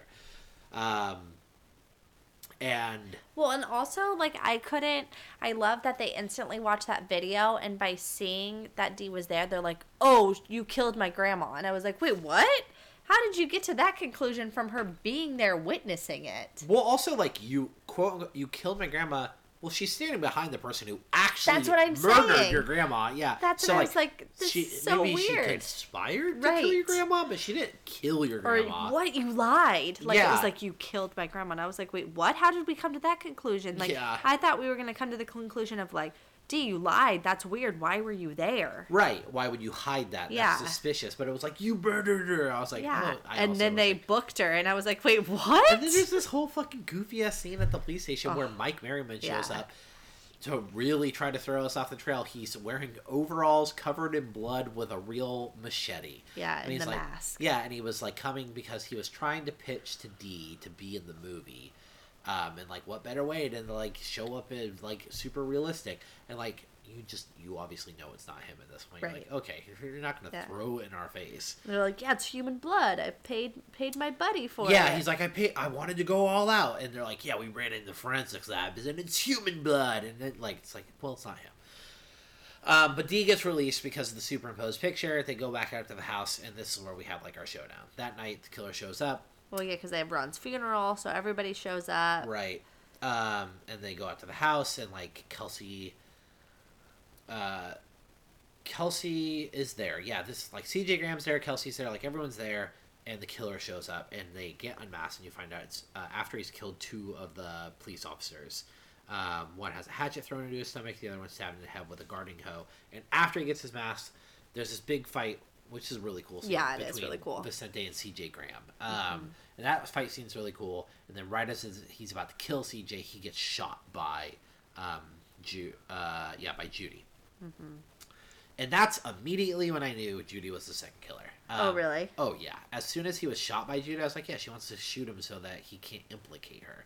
Um, especially then because it's like, okay, everything's hunky dory now. Right, but we Bye, CJ. sec- yeah. Bye, Kelsey. Judie is gonna Yeah. stay with Dee Wallace. Oh I yeah, was like, yeah. I so I didn't know at the moment of the shooting, but then as soon as like the scene wrapped up, I'm like, oh well, she's the she's the second killer. Right, and so like because we knew there was for a little bit, I was like maybe maybe the boyfriend's the second killer, and that would explain why some of the time he's gone, but some of the time he's not. Yeah. Just as that whole sex scene too. Yeah. We don't get any actual nudity in this movie, but there's like distorted nudity because Right. it's through a shower uh, door, um, and so like there's a there's like a random sex scene, um, and I will say, like she wears like there's that scene in the bed, and I was like her underwear like i was like this is damn near like a nude scene because like there's very le- little left of the imagination here I know, and I will apologize to the actress who plays her because she looks way older in the movie for some reason. I just went to her Instagram and she looks like a good ten to fifteen years younger. uh yeah she totally does so she very well could be like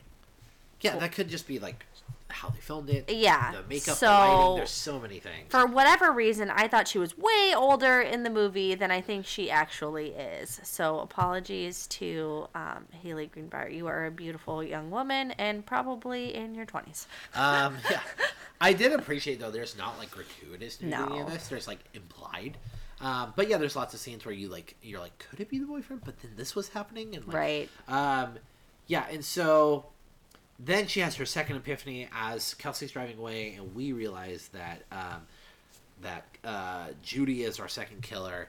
Uh, Judy has drugged Dee, and Like a couple different ways. yeah, she like drugs her, and then she also stabs her with a drug that she says will immobilize her body, but her nerves and her mind will be firing on hyper, like hyper firing or something. I was like, what the fuck? She's like, I "You'll be need that just to alert. watch movies. You'll be super alert except for your body. I was like, okay. And she shows her the movie where this scene was so fucking goofy too.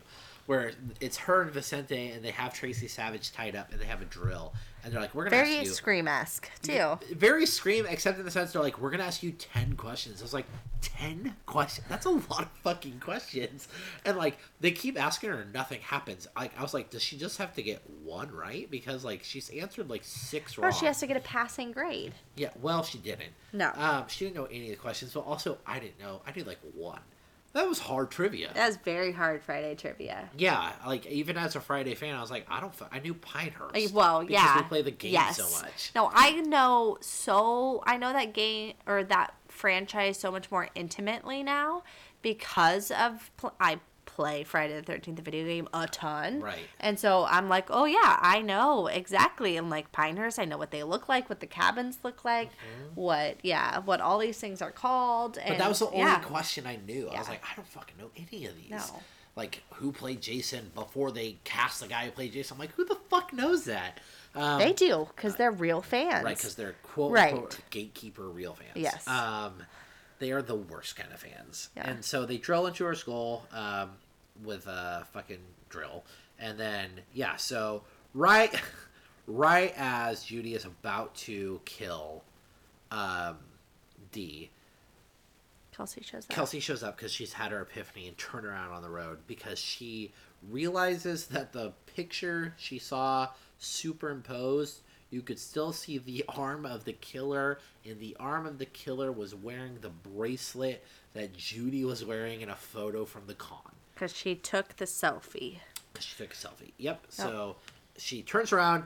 They have a brief little skirmish. I actually appreciated that Judy didn't put up much of a fight because, like, it shows the whole movie Kelsey's a trained MMA fighter. That's what I also really like too. And I was gonna point out that you know, she's obviously like if you watch your grandma get killed, I was like, Yeah, hell yeah. Like you're gonna make this person like be able to fight Right. and have like legit skills. Yeah, Which no, she does and sh- showcases, which I really like. There's like even a part in the movie where Mike Merriman's like, I have all of your cage fights on Yeah. tape, and I was like, oh, she's a fucking cage Yeah. fighter, and she does like she yeah she holds her own very well Yeah. anytime she has a fight scene, and so she like it's not even a question she like beats the shit out of Judy, and then Yeah. she stabs her. But like then the movie like literally ends. It's like she stabs her and it's like Yeah. over. So that's the thing too. It's like I don't know what they because they did this weird shot where they like show Dee. Yeah. And then they show Kelsey's expression in like one of the shards of glass that she's used. I'm like, wait, am I supposed to get something from that that I missed? I don't think so. You don't think they're trying to tell us something? I don't think so. I really think that they're like this looks cool Okay. because like Like at first, I'm like, is she smirking? Like, is it supposed to be like, oh yeah, I'm a kill? Like, because there's nothing about Kelsey that made me think like that she would be a killer, that she has psychotic tendencies. that's why I was like, wait, I don't understand what this like ending choice was. Yeah, no, I think they were like, this is a cool looking shot. Yeah.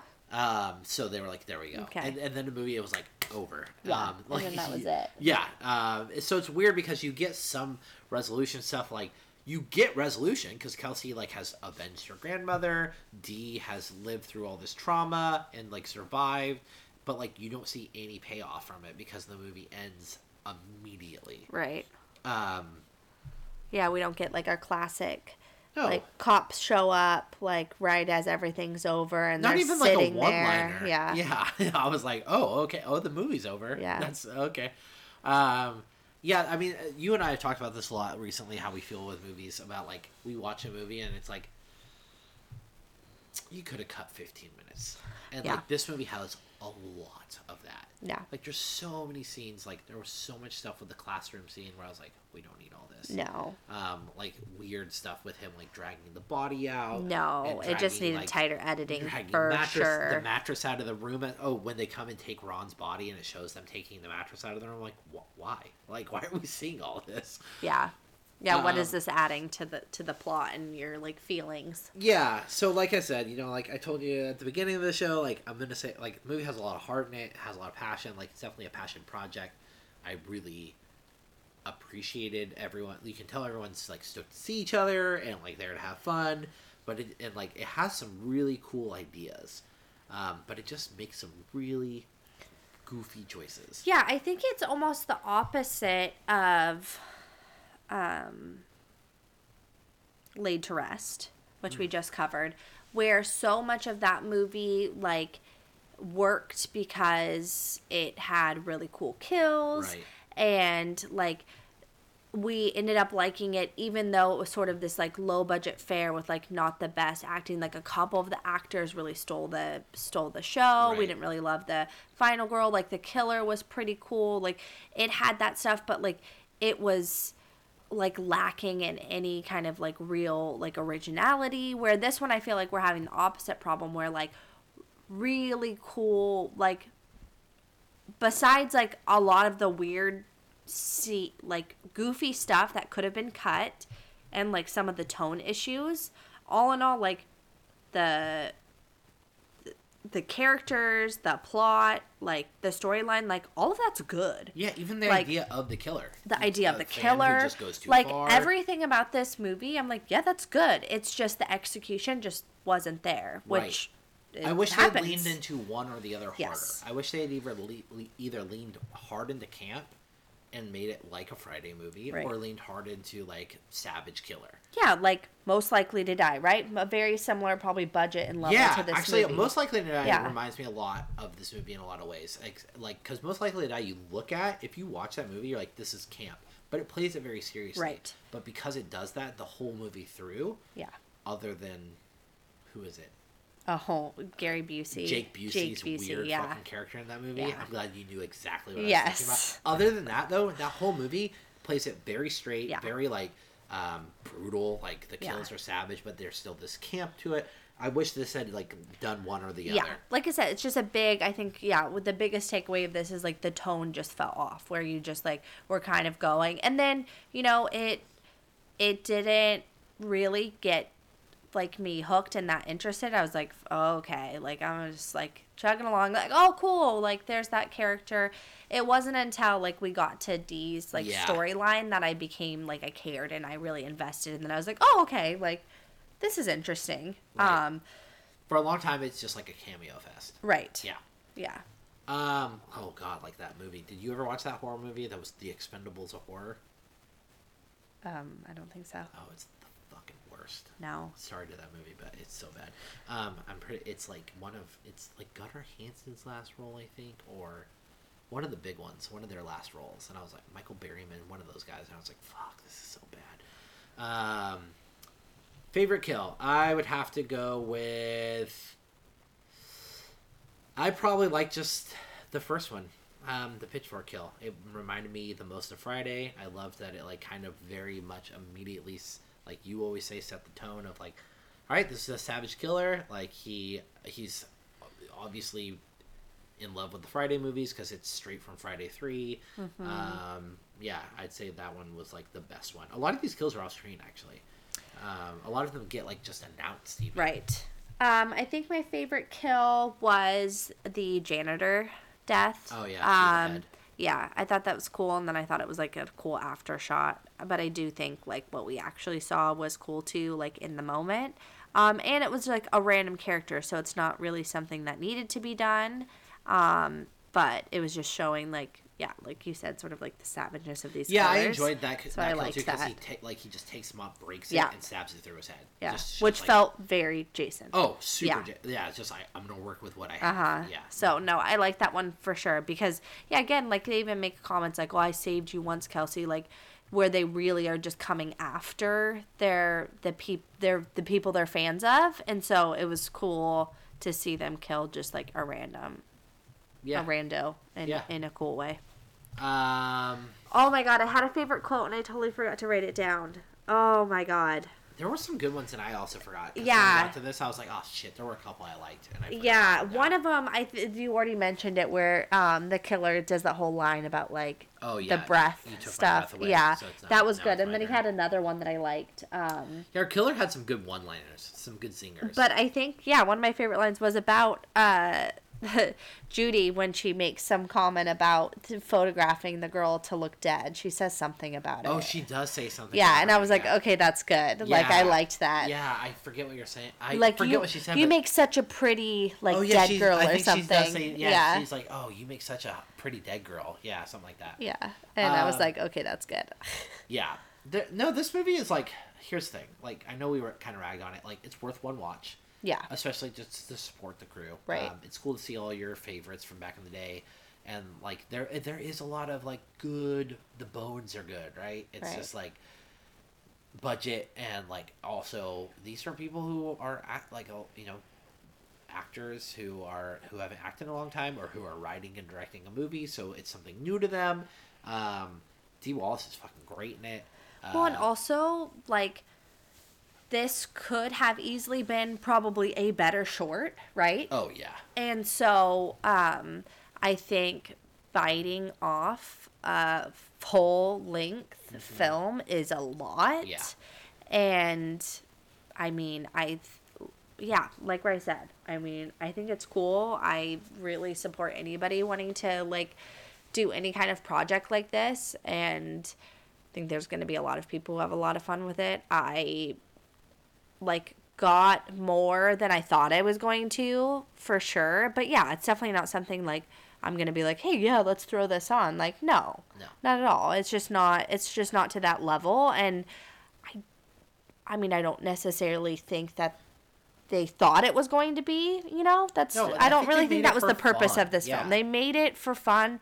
And they ironically made it for the fans. Right. Right? Like, Yes. this is for people who love Friday the 13th, and it's fun to see these characters all together. yeah um there's like no position in the horror landscape i No. don't see it talked about i mean i ba- we barely we didn't even know it came out ben No. found it on amazon trailers Yeah. Like that's the only reason we even knew it existed because he was Yeah. browsing through trying to find something for us to watch and like came across it.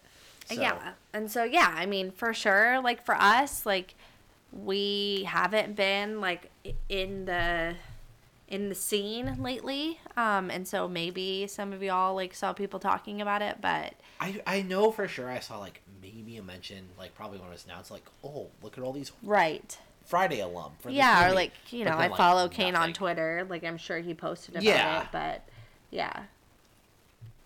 Um, this is our 85th movie. So if you go to keepscreaming.com slash the dash list, you can find our list of every movie that we have covered, um, which we rank uh, according to how well it works as a slasher.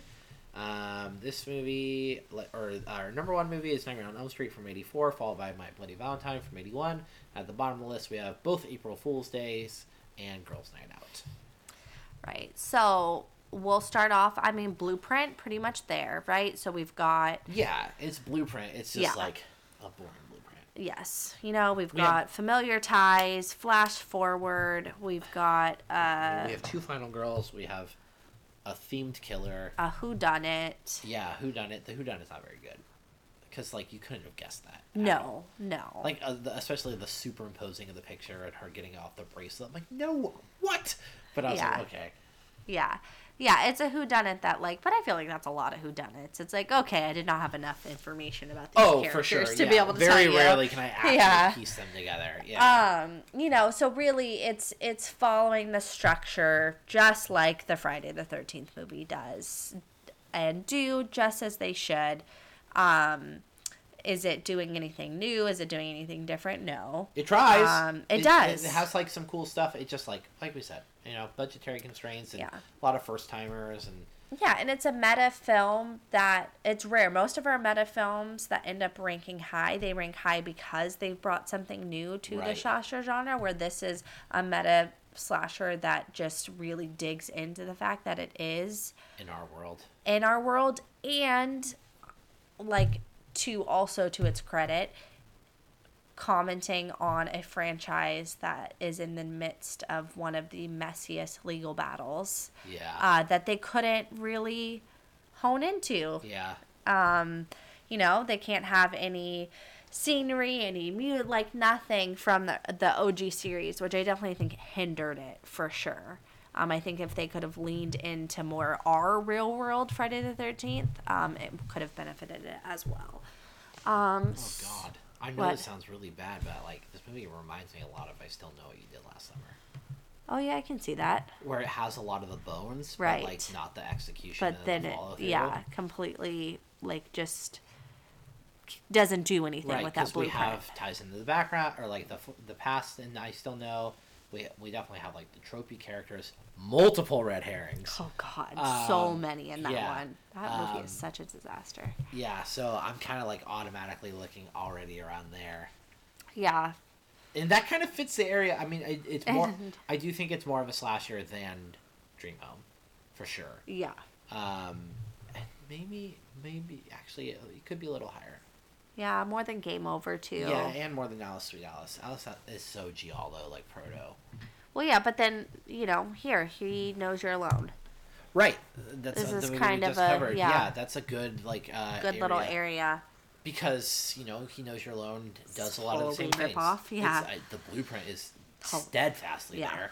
Um, whereas we don't get a very interesting final girl, um, or a killer, and he knows you're alone. You know, we get those Mm-hmm. few standout moments. I'd say maybe above he knows you're alone. Yeah, but below think so. Terror Train. Yes. Yeah, because Terror Train, we love our final girl. The theme is more clear cut and cooler. Um, yeah, yeah. No, I'm comfortable with that there. So yeah, we'll put it at. That was one of the easiest decisions we made in a long time. I think it helps that we just covered He Knows You're Alone. Right. Yeah, and I'm looking at these other ones like Curtains and Possible Massacre, and like they are like weird, but they all do, Do sort of something. similar things. Yeah, or add something. Or add something, right? That's what I keep thinking Yeah. about too. Yeah. Um, Or like Dark Ride, which is like pretty strict blue, but it executes it better. Oh yeah, I mean, and- that's the reality. And we have a theme killer who Yeah. sticks to the themes, and Yeah. like, yeah, this again, this one I think suffers from inconsistency. Right. Um, cool. There's so tone issues. thirteen fanboy is our new number fifty nine. Look at that. Um, and then what was the movie we were going to cover? Because that will be the one we're actually covering. It's oh, it's it's it's Tourist Trap. That's what it was. That's why you thought it was Motel Hell because it's an older one. Because I think Tourist Trap is kind of kicking off our summer months. Oh, I think I have it updated on here. I'll pull it up in just one second. Um, Um, happy Friday the Thirteenth. We only get one this year. Yeah, so you know, if you guys go out and get tattoos, get fun tattoos, um, watch a Friday movie or something Friday adjacent, you know, so uh, you could watch Thirteen Fanboy, you could watch The Burning, uh, which you probably should if you haven't, because The Burning is one of the best slasher movies ever made. Um, still ranks at number nine on our list, still in our top ten, and I think that was like one of the first two movies we ever did. Yeah, it's like one of the first five. It's one of the very first movies we ever covered. Um, or watch The Final Girls. Um, just watch, try to watch something. Watch one of those, uh, you know, Friday adjacent movies. Sleepaway Camp, I guess, if you really want to. Want to. Uh, yes, Tourist Trap is what we are covering next. We're covering Nightmare Beach. Oh, I'm so excited. I like how you act so surprised, even though you helped pick out these movies Yeah, we're well. I forgot. Um, I know, aren't y'all so proud of us? Map Yeah. out a whole we did season. a whole calendar year. Yeah. Yeah. I know. I'm really, um, I'm very proud of us. Look at us growing. Um, cool. So we'll be back in two weeks with Tourist Trap, and now you know we're going to cover Nightmare Beach too. So if you want to jump ahead, and until then, keep screaming.